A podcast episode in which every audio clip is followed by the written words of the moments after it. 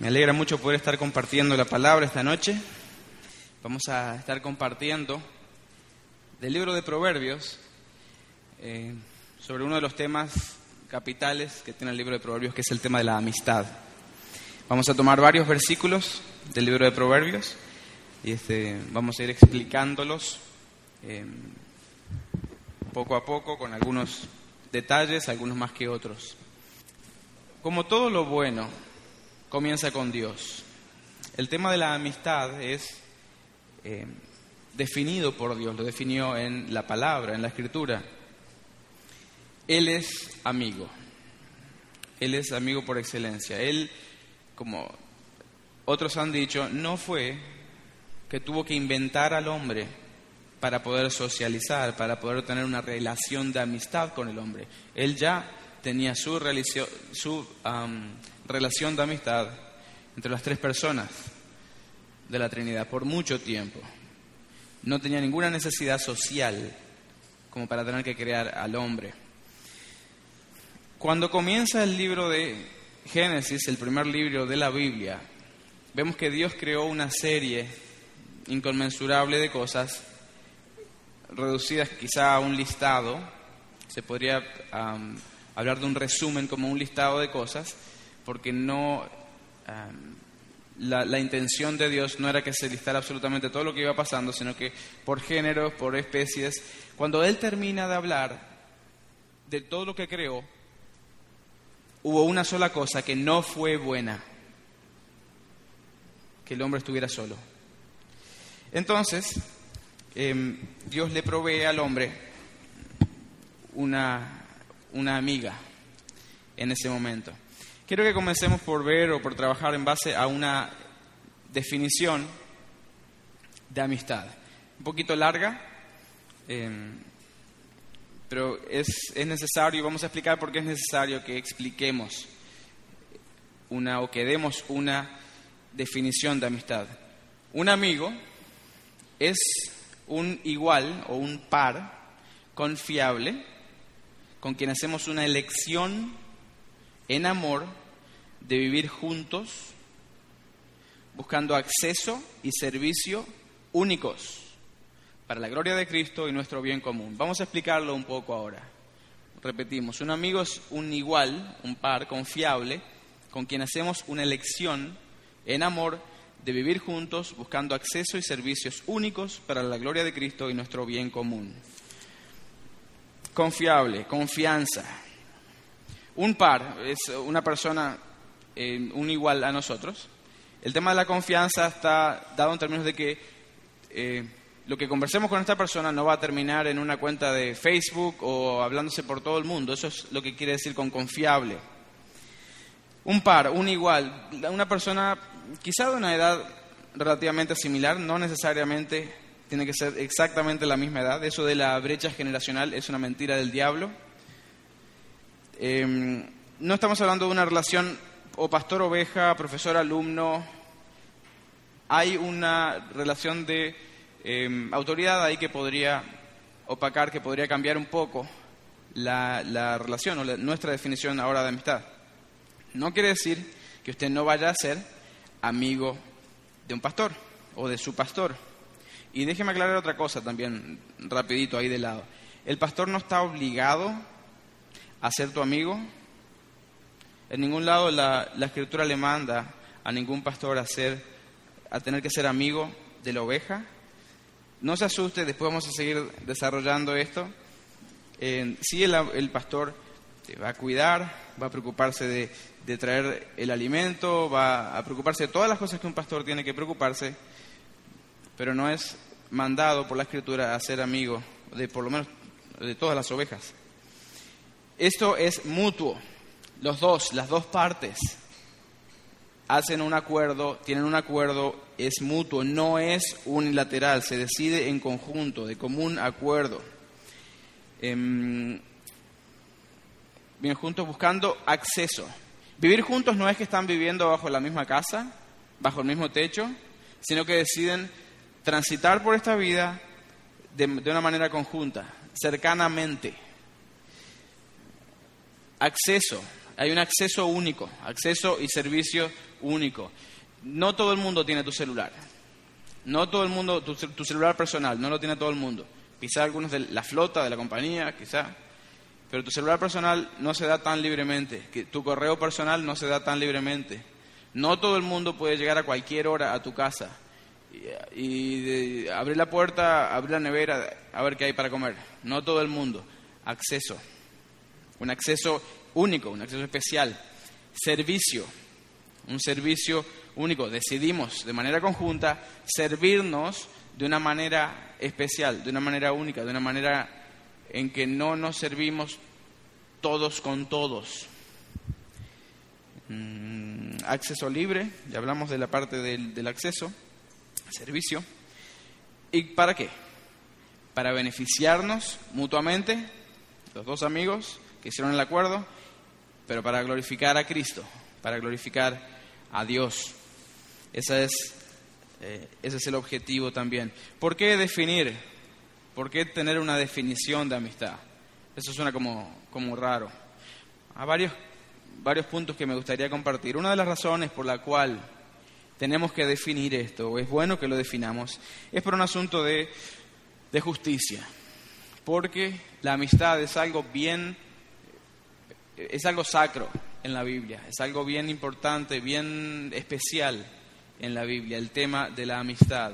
Vemos que Cristo incluso tenía personas especiales a Él. Eso también nos habla o nos deja a ver que no todos tenemos que ser súper amigos pegados con todos dentro de la iglesia. Podemos tener nuestras preferencias y nadie está pecando. Eh, si no tenemos una definición clara, si no definimos el tema, eso puede llevar a confusión, eso puede llevar a heridas entre las personas. Hay muchos tipos de relaciones. Que estés junto, que tengas más afinidad con otro, que no necesariamente tiene que ser una relación amigo-amigo, amigo-amiga. Hay muchos tipos distintos de relaciones. Entonces, por eso es bueno tener una definición de amistad para ver si mi relación es una relación de amistad con la persona. Dentro de todas las relaciones que hay, a ver si, esta, si mi relación es una relación de amistad. Otra, otra, otra causa, otra, mm, perdón, otro, ¿para qué definimos amistad? Para saber cómo debo o cómo debe ser un amigo, cómo debo ser yo como amigo, ver cómo estoy calzando con la definición y para elegir buenos amigos, para saber si la persona que yo estoy llamando amigo es mi amigo, es mi amiga. Cuando yo tenía como cinco años, en el frente de mi casa paró un taxi, un jeep de esos verdes chiquitos que se veían en las películas eh, antiguas de, de militares, de John Wayne y eso. Para el taxi, el, jeep ahí adelante, se baja un señor, habla con mi padre por un tiempo largo y se va. Y le pregunto, papi, ¿quién es ese? Ah, bueno, ese es mi amigo. Entonces me explicó lo que era un amigo. Años después le pregunto a, a mi padre, que en ese momento eh, inconverso, alguien con mucha gracia común, pero inconverso, tú eres medio amigo de tal persona, otra persona. Tú eres medio amigo de tal persona. Siéntate. revisando la definición, no hay medio amigo. Tú eres amigo o tú eres, tú no eres amigo. Tú, tienes compañeros, tienes esto, que el otro. Es, es importante en nuestra vida ir, tener una definición a la cual acudir para, em, para tener las cosas claras. Hoy tenemos la posibilidad de revisar esta definición o comparar esta definición del libro de Proverbios que fue escrito por la persona que inventó esto de la amistad, que es Dios. Entonces eso es lo que vamos a hacer. ¿Te ha pasado alguna vez que tú eres amigo de una persona que como que no es tan amigo tuyo? Que como que la balanza se se tuerce más para un lado que para otro o viceversa. Vamos a tratar de ir ajustando esas, esas diferencias esta noche. Hay otra razón que yo puse aquí eh, amistad, no amistad. Esto es un problema lo que voy a, lo que voy a definir ahora. Es amistad. Quiere decir que esa amistad, por distintas circunstancias, empieza a sufrir deterioro porque las personas se empiezan a distanciar.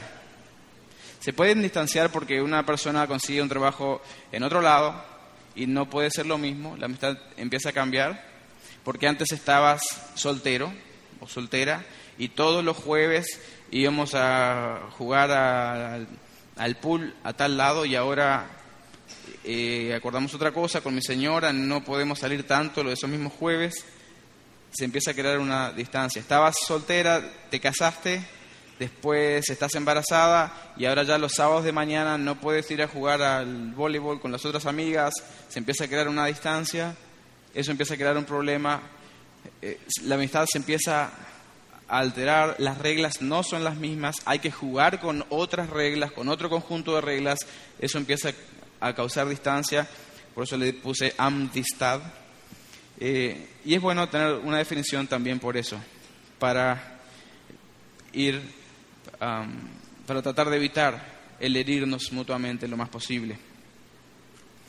Eh, una persona también que en un momento de nuestra relación yo le estaba hablando eh, referente a una situación que tenían en su casa y no le gustó para nada y yo le pregunté si si estaba bien para con, la persona, me podía decir que no quería más mi amistad y yo no iba a tocar más ese tema. Y la persona me dijo, sí, no quiero más tu amistad.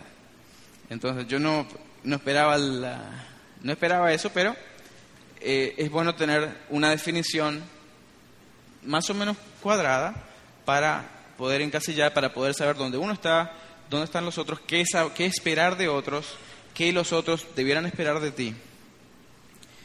Entonces,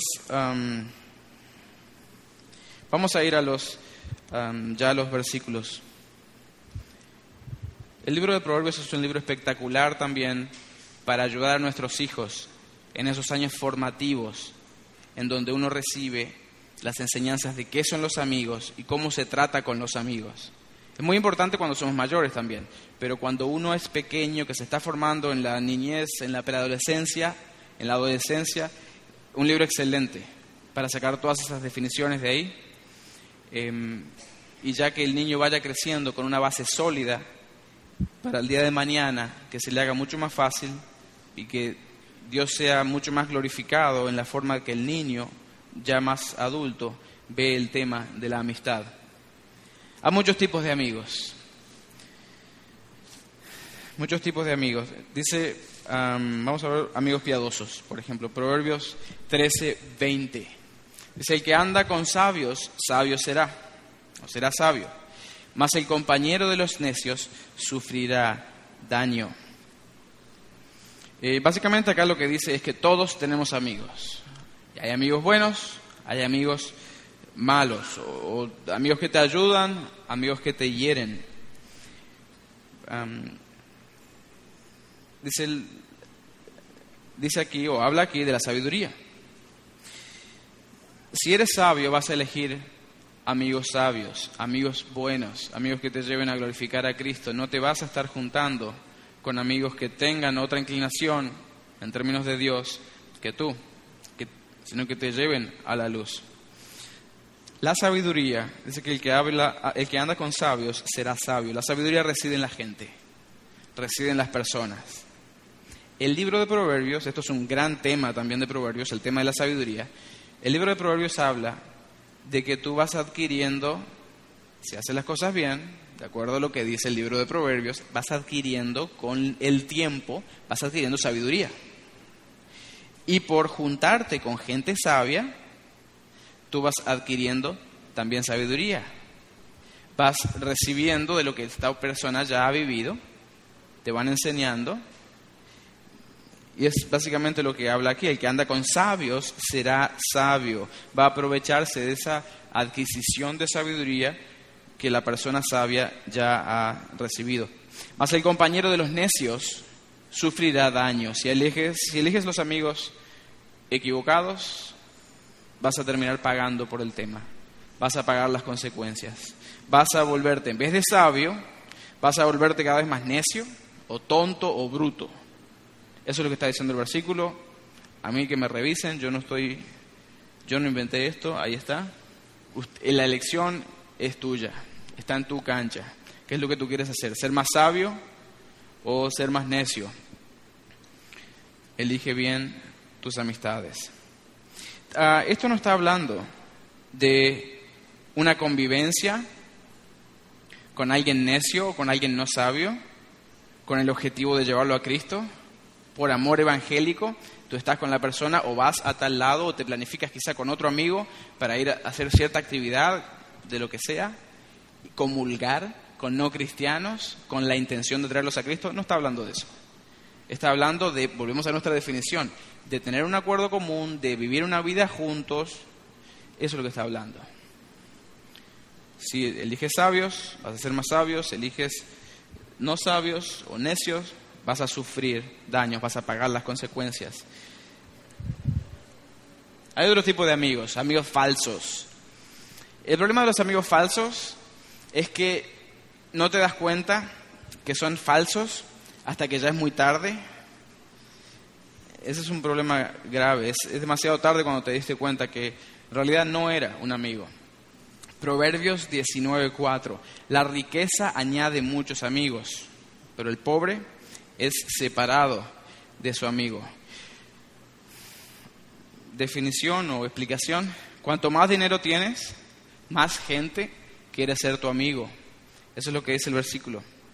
Eh, te dan un aumento bueno, te cambian de trabajo, te dan una gerencia eh, más o menos buena que puedes contratar gente, eres dueño de una compañía, lo que más gente quiere acercarse a ti para obtener beneficios.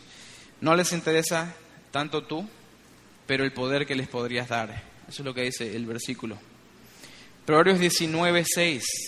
Dice, muchos buscan el favor del generoso y todo hombre es amigo del que da.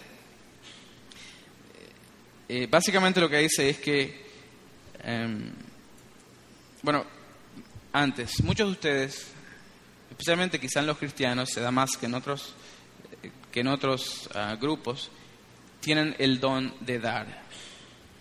Tienen dado por Dios o el don de dar. Se les encuentran incluso placer en dar, en regalar, en dar de su tiempo, en dar de sus bienes, en dar, dinero. Eh, y lo que el versículo nos habla, nos dice, es que si bien esto es, algo espectacular, tenemos que tener cuidado también. Tenemos que discernir, porque con nuestro dar podríamos estar haciendo mal. Hay mucha gente que va a pretender ser tu amigo para usarte, muchos amigos falsos que van a pretender amistad contigo para usarte, porque sabe que tú eres proclive a dar, a regalar, a dar de tu tiempo, a servir a otros, a buscar al otro niño en la escuela. y muchos van a incluso descargar responsabilidades propias sobre ti, porque a ti te gusta dar. Entonces, usemos,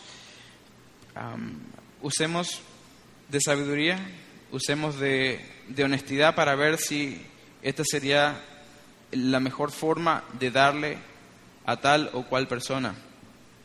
Puede ser peligroso. Hay gente que relacionalmente depredan a otros, están entrenados para eso, olfatean cristianos que, que son dadivosos, que son generosos. El ser generoso es excelente, es, es algo alabable ser generoso, pero tenemos que tener mucho cuidado, mucha sabiduría. Hay gente que debiera, en vez de ser acomodada por ti, debiera ser reprendida por ti, porque son unos abusadores. Es parte de lo que dice el versículo. Parte de lo que dice el versículo.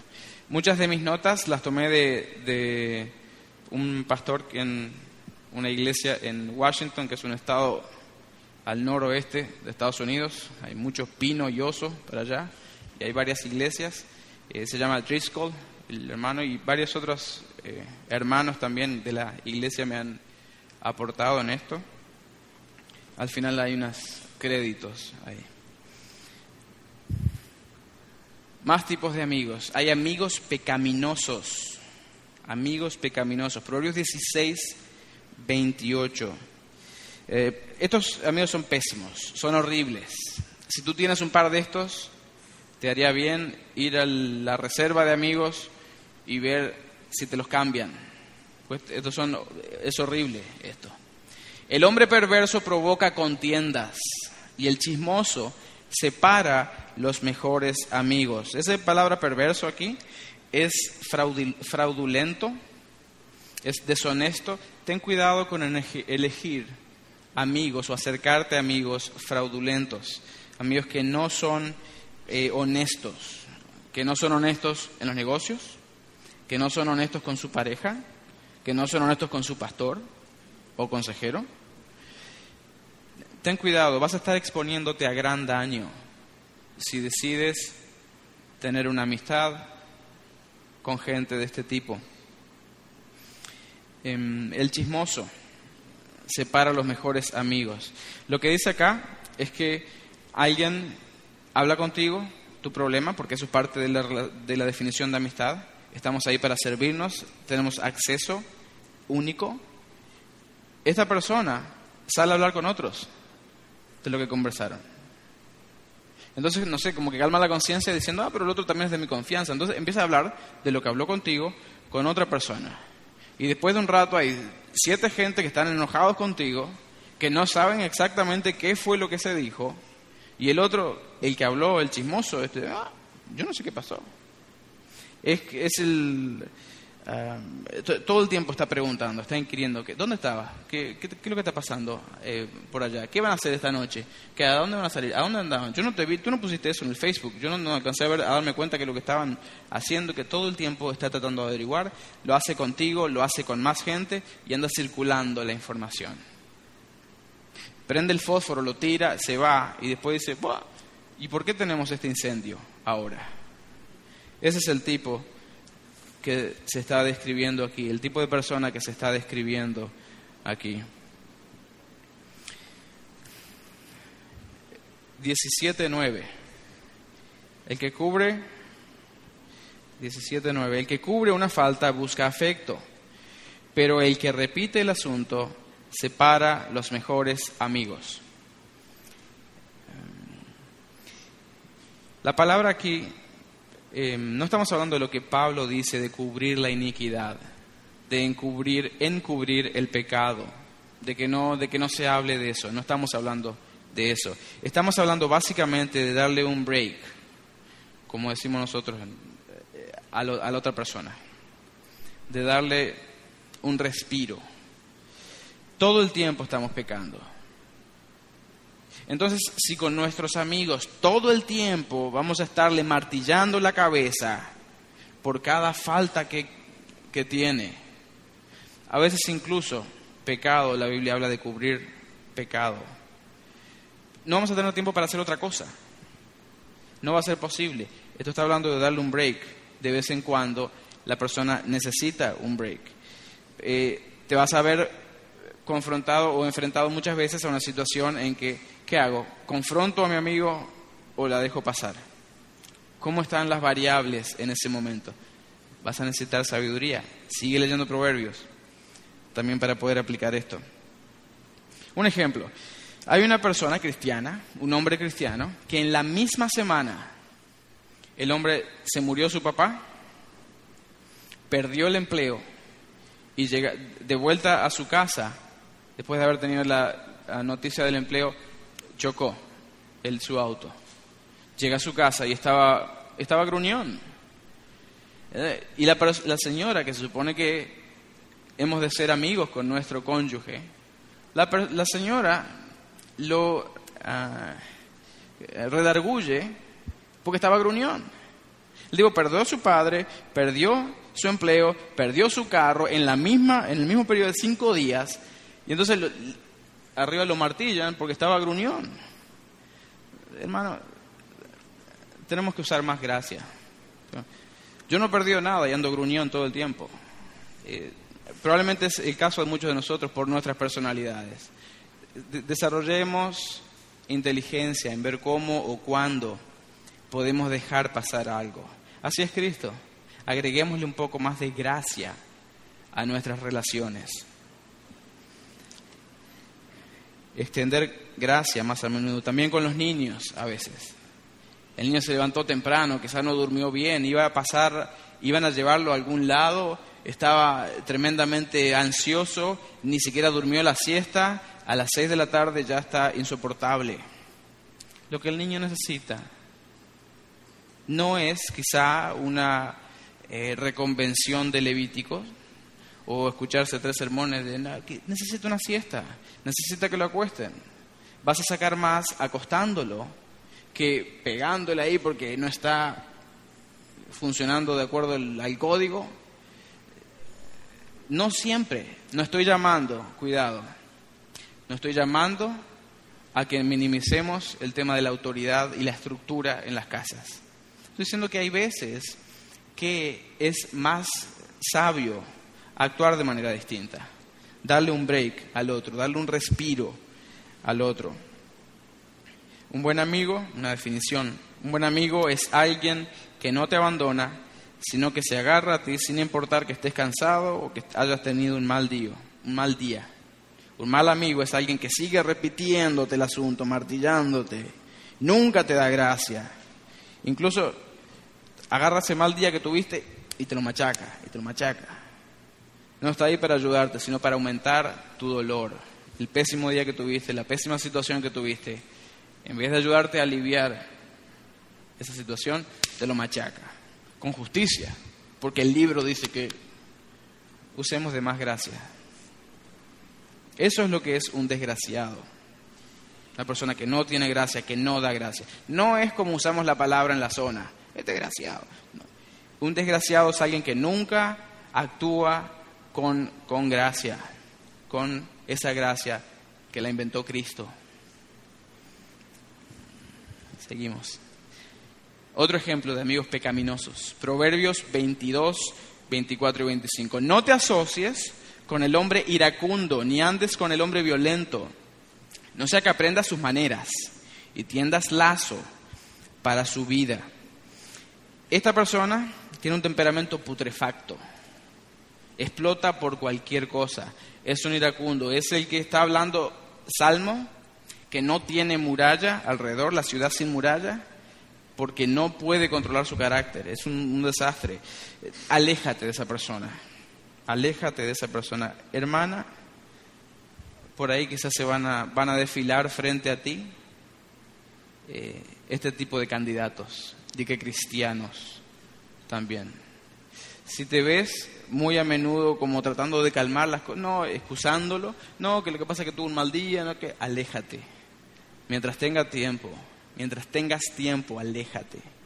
Si joven, mientras, o si, cuando vayas o al play o al estadio o lo que y estés nervioso porque tu amigo en cualquier momento empieza una pelea o por cualquier momento tienes que salir corriendo por algo que él diga, que algo que él grite, al que está pichando, al que está lo que sea, aléjate de ese tipo de gente. Aléjate de ese tipo de gente. Cambia ese amigo, anda a la reserva de amigos y trata de ver si te lo cambian. Otro tipo de amigos, hay amigos dolorosos. Proverbios 25, 17. No frecuente tu pie la casa de tu vecino, no sea que él se hastíe de ti y te aborrezca y te odie. Este es un amigo demandante, esta es una persona que todo el tiempo está atrás tuyo para vamos a, vamos a ponernos la misma camiseta, vamos a, salir al mismo lado, vamos a andar en una bicicleta eh, tándem, de esa que es para dos, todo el tiempo ahí, pegado, demandante, demandante, queriendo hacer todo junto. Eh, no, ese no es un amigo que Cristo te aconsejaría que desarrolles una amistad con. Eh, dame la, llave, una copia de la llave de tu casa, porque si paso por allá y tú no estás, yo entro y te espero ahí para que cuando tú llegues eh, poder estar contigo. No, no, no es, no es bueno. No son, no son tan malos, no son directamente pecaminosos, pero es demasiado, es demasiado. Te, llamé, te, te mando un texto y después te llama para ver si lo recibiste. No, estaba en el baño, no, dame un respiro. Ah, eh, no, es demasiado. Cuídate de ser así también. Cuídate de ser así, tan demandante, tan absorbente. 25.19. Como diente malo y pie que resbala es la confianza en el hombre pérfido en tiempo de angustia. Cuando lo necesitas más, no está ahí. No puedes depender de ese amigo. Es un amigo doloroso porque lo necesitaste y estaba ahí. Un diente malo, necesitabas comer y o se te rompió o te dolió o, y te arruinó la comida. Necesitaba, ibas saliendo para algún lado y te resbalaste y te lastimaste, te caíste. Ese es este tipo de amigo. Es malo, es un amigo doloroso. un ejemplo de una señora, de una hermana que eh, quizás nos ha pasado alguna vez, quizás algo que podemos trabajar nosotros los hombres. Ella lo llama para que me puedas pasar a buscar cuando regreses de tal lado, dos horas la hermana esperándolo. Y él, como nada, quizá una vez que se te olvide, bueno, puede ser, una peleita, algo, reconciliación, se arregla, pero todo el tiempo. Cuando, cuando regreses del trabajo, pasa por la tienda, tráeme pañales. Llega a la casa tres horas más tarde sin los pañales. No puede depender del, en este caso, el esposo, la hermana. Eso es lo que está hablando aquí. No llames a esa persona amigo. No llames a esa persona un amigo.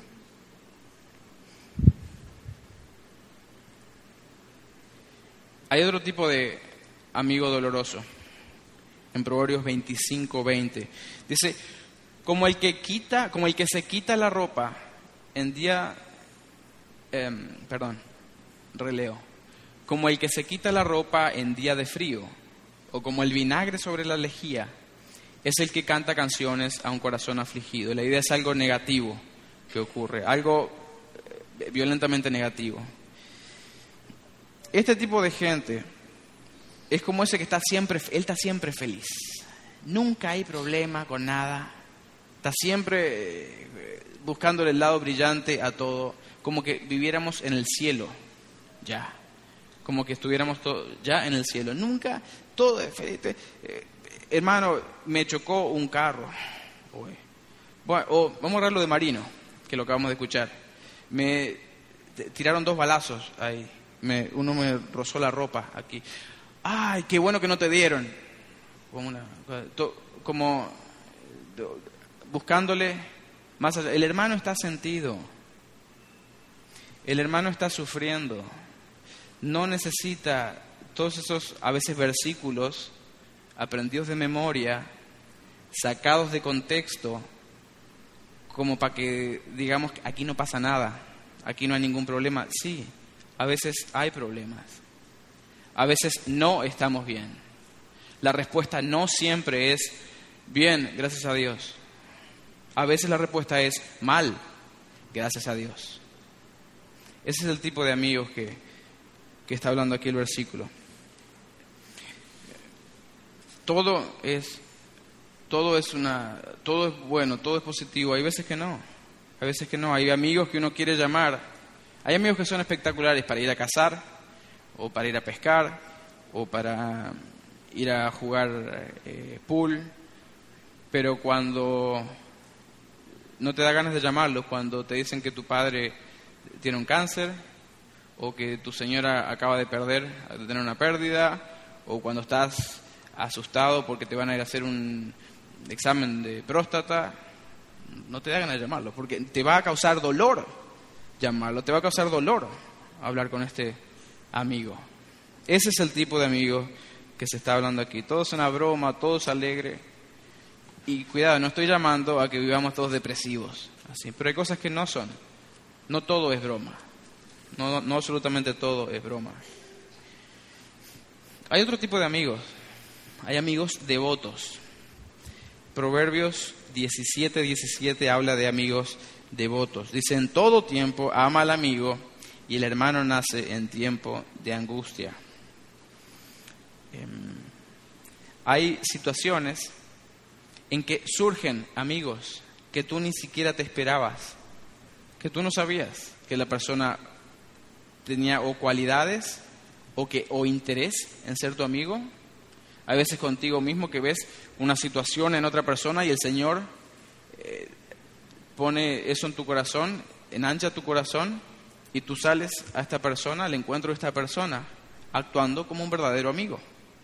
De eso es lo que está hablando aquí. En esas mismas situaciones, en esas situaciones difíciles, hay muchas amistades tuyas que se han quemado, que tú creías que eran amigos tuyos y se las llevó el viento, como los malos de Salmo 1, desaparecieron.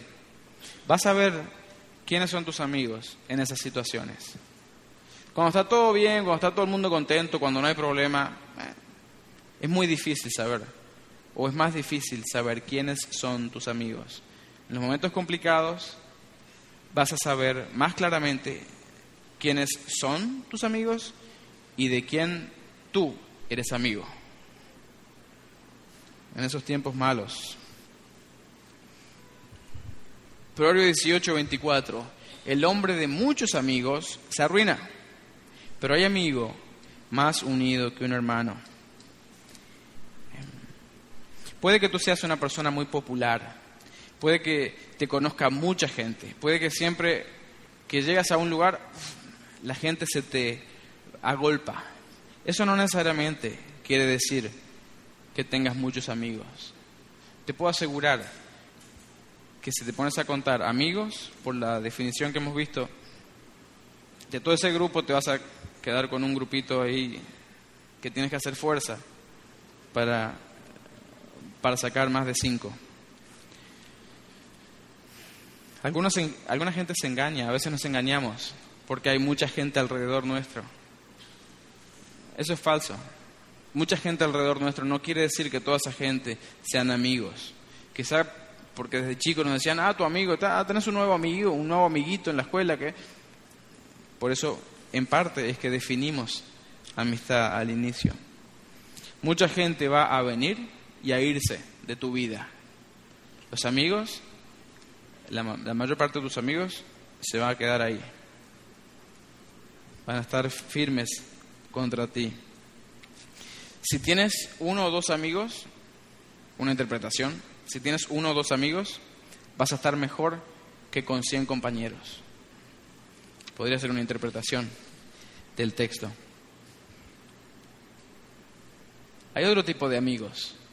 Hay amigos que son santificadores. Este es uno de mis eh, el libro de Proverbios probablemente es mi libro favorito en la Biblia, em, uno de mis top five favoritos, y este es uno de mis versículos favoritos. Dice, fieles son las heridas del amigo, pero engañosos los besos del enemigo. Estos son amigos santificadores, amigos santificadores. Vivimos en una cultura que la persona que, eh, que en términos proverbiales te besa, eh, te trata bien, te da regalos, eh, habla bien de ti. Ese es mi amigo. Y no es muy popular pensar en nuestra cultura que la persona que te hiere es tu amigo, que viene donde ti, te sienta, te pide que te sientes para hablarte de algún problema, de algún pecado, como que no se ve muy bien eh, que eso es mi amigo. Eso es un pensar necio, es un pensar no sabio. La escritura dice que tu amigo te va a herir, punto. Estas no son las heridas que estábamos hablando anteriormente, no son lo de, de cubrir la falta. Las heridas que está haciéndote este amigo son para sanarte, son para curarte. El año pasado o hace dos años tenía un problema de la vesícula y un supuesto amigo o alguien cercano de aquí de la iglesia me cortó por todos lados, me metió unos hierros para adentro, me hizo doler por todos lados, me tuvieron que, que dormir un tubo para adentro. Horrible, espantoso. El fin que perseguía era sanarme. Y a veces tenemos que ser sanados mediante, ah, mediante un victorí. Un victorí aquí de la amistad. A veces en el mundo real el Señor también nos da paralelismos. A mí la persona me sanó con un victory físico Y acá nos están sanando con un victory de amistad o, espiritual, se quiere decir. Em, la persona viene a ti y te pregunta, tú sabes que te amo, ¿verdad? Asegurándose de la relación de amistad. Sí, sé que me amas. Bueno, te tengo que decir algo. Hay algo que veo esta situación, veo este problema en tu vida. Esto es, es, un problema. Tienes que cambiar esto, tienes que arreglarlo, tienes que ver cómo, eh, cómo mejorar aquí, cómo mejorar allá. Yo estoy al lado tuyo, estoy dispuesto a que si necesitas mi ayuda, trabajemos en eso. Y al principio te va a doler, al principio te va a doler bastante, es como un, como un pelotazo en la nariz. ¿Alguna vez fuiste a agarrar y, no la pudiste agarrar y te la, y te la dieron en la cara? Es así más o menos, es como se siente. Cuando alguien cercano te sale con algo así, pero es para sanarte, es para un bien, para un bien común y para la gloria de Cristo. Para eso son amigos. Nunca me había dicho algo así a alguien. Bueno, quizá nunca alguien te había amado así. Quizá eso es lo que puede decir. Yo no puedo creer que me esté hablando de eso, que esté tocando ese tema. Quizá esa persona es un regalo de Dios, un emisario de Dios para ti, un enviado de Dios para ti. Quizá te ama más de lo que te aman las personas que están alrededor tuyo. Una nota, cuando vayas a, cuando tengas que herir, es tu deber, ojalá tratar de, en la mayor de tu sabiduría, elegir las mejores palabras. El Señor usa cualquier cosa, pero es bueno si puedes elegir las mejores palabras para, para es como elegir el mejor victory, quizá, para hacer tu operación. Digo, no sé si funciona así todavía, que ya ni usan eso. Eh, más o menos parecido. Te, le hará bien a todo el mundo que use sabiduría en la elección de tus palabras. Proverbios 27, 9. El ungüento y el perfume alegran el corazón, y dulce para su amigo es el consejo del hombre. Aquí hay otro buen amigo, aquí hay un amigo santificador. El amigo santificador da buen consejo, tiene buen consejo. A veces vas a tu amigo santificador y no sabe, no tiene idea, está limitado. A veces incluso de el púlpito hemos visto a los pastores decir, no sé, voy a averiguar, voy a preguntar, voy a inquirir, voy a llamar a otro, voy a... Esto es lo que hace un amigo santificador. Se pone a leer la Biblia, se pone a orar, te manda con otra persona, llama a un pastor.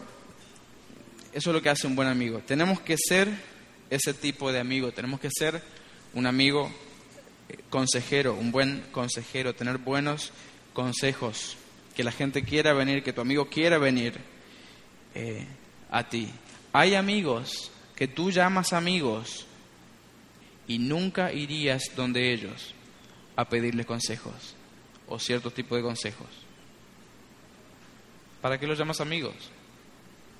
No, porque ese es mi amigo, pero no, mejor no. Eso es más o menos lo que estamos hablando o tratando aquí. Proverbios es acerca de ver la vida como es que veas la vida como es y que camines en la vida como es. Sin estas visiones ilusorias del tema, que no, mira, la vida es así, trata de caminarla así. Ese es el libro de Proverbios, es un libro muy, uh, muy realista, muy práctico. Mucho va a aumentar tu sabiduría si quisieras leer un, un capítulo por día. Son 31 capítulos. Tú lees un capítulo por día y este, mucho va a aumentar tu sabiduría. Hay algunas cuatro preguntas que me gustaría dejar, con, dejar contigo que nos pueden ayudar, entiendo yo, para la parte, para la parte práctica. Em, entonces, por ejemplo, tú te la puedes hacer a ti mismo, para tu, con tu relación con tu amigo, y verla en conjunto con un amigo, muy aconsejable verla en conjunto con eh, quien debiera ser tu amigo más cercano, tu amiga más cercana en esta tierra, si eres casado, tu esposa, eres casada, tu esposo. Eh, yo estoy en, digo estoy porque la responsabilidad es mía como cabeza del hogar, estoy trabajando en eso, entiendo que no he sido el mejor amigo, entonces, eh, con mi esposa, entonces eh, vamos a ver cómo trabajamos en esto. El Señor nos habla en lo privado y uno lo que hace es traer lo público. ¿Cómo es Cristo un amigo real para ti? Pregunta número uno. O póngale el nombre que quiera. Vamos a nuestra definición de amigo. Dice, un amigo es un igual, bueno, Cristo no es un igual a nosotros, hay una diferencia abismal en un sentido. Pero un amigo es un, una, un igual, una persona confiable. ¿Es Cristo confiable? Con quien hacemos una lección en amor. Hay una lección en amor. Vivir juntos, buscando acceso y servicios únicos. Cristo nos, nos tiene acceso, um, un acceso único. Tenemos a, Él acceso único, Él tiene acceso único a nosotros. Él nos sirve de manera increíble, buscando la gloria del Padre y nuestro bien común. Eh, ¿Cómo podría ser un mejor amigo?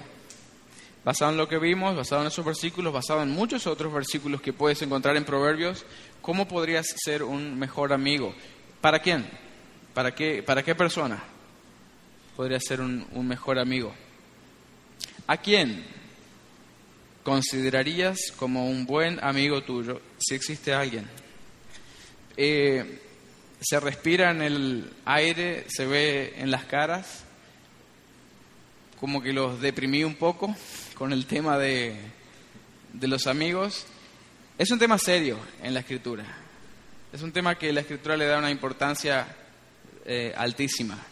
No te sientas mal, porque ahora estés pensando, bueno, parece que no tengo tantos amigos como pensé que tenía.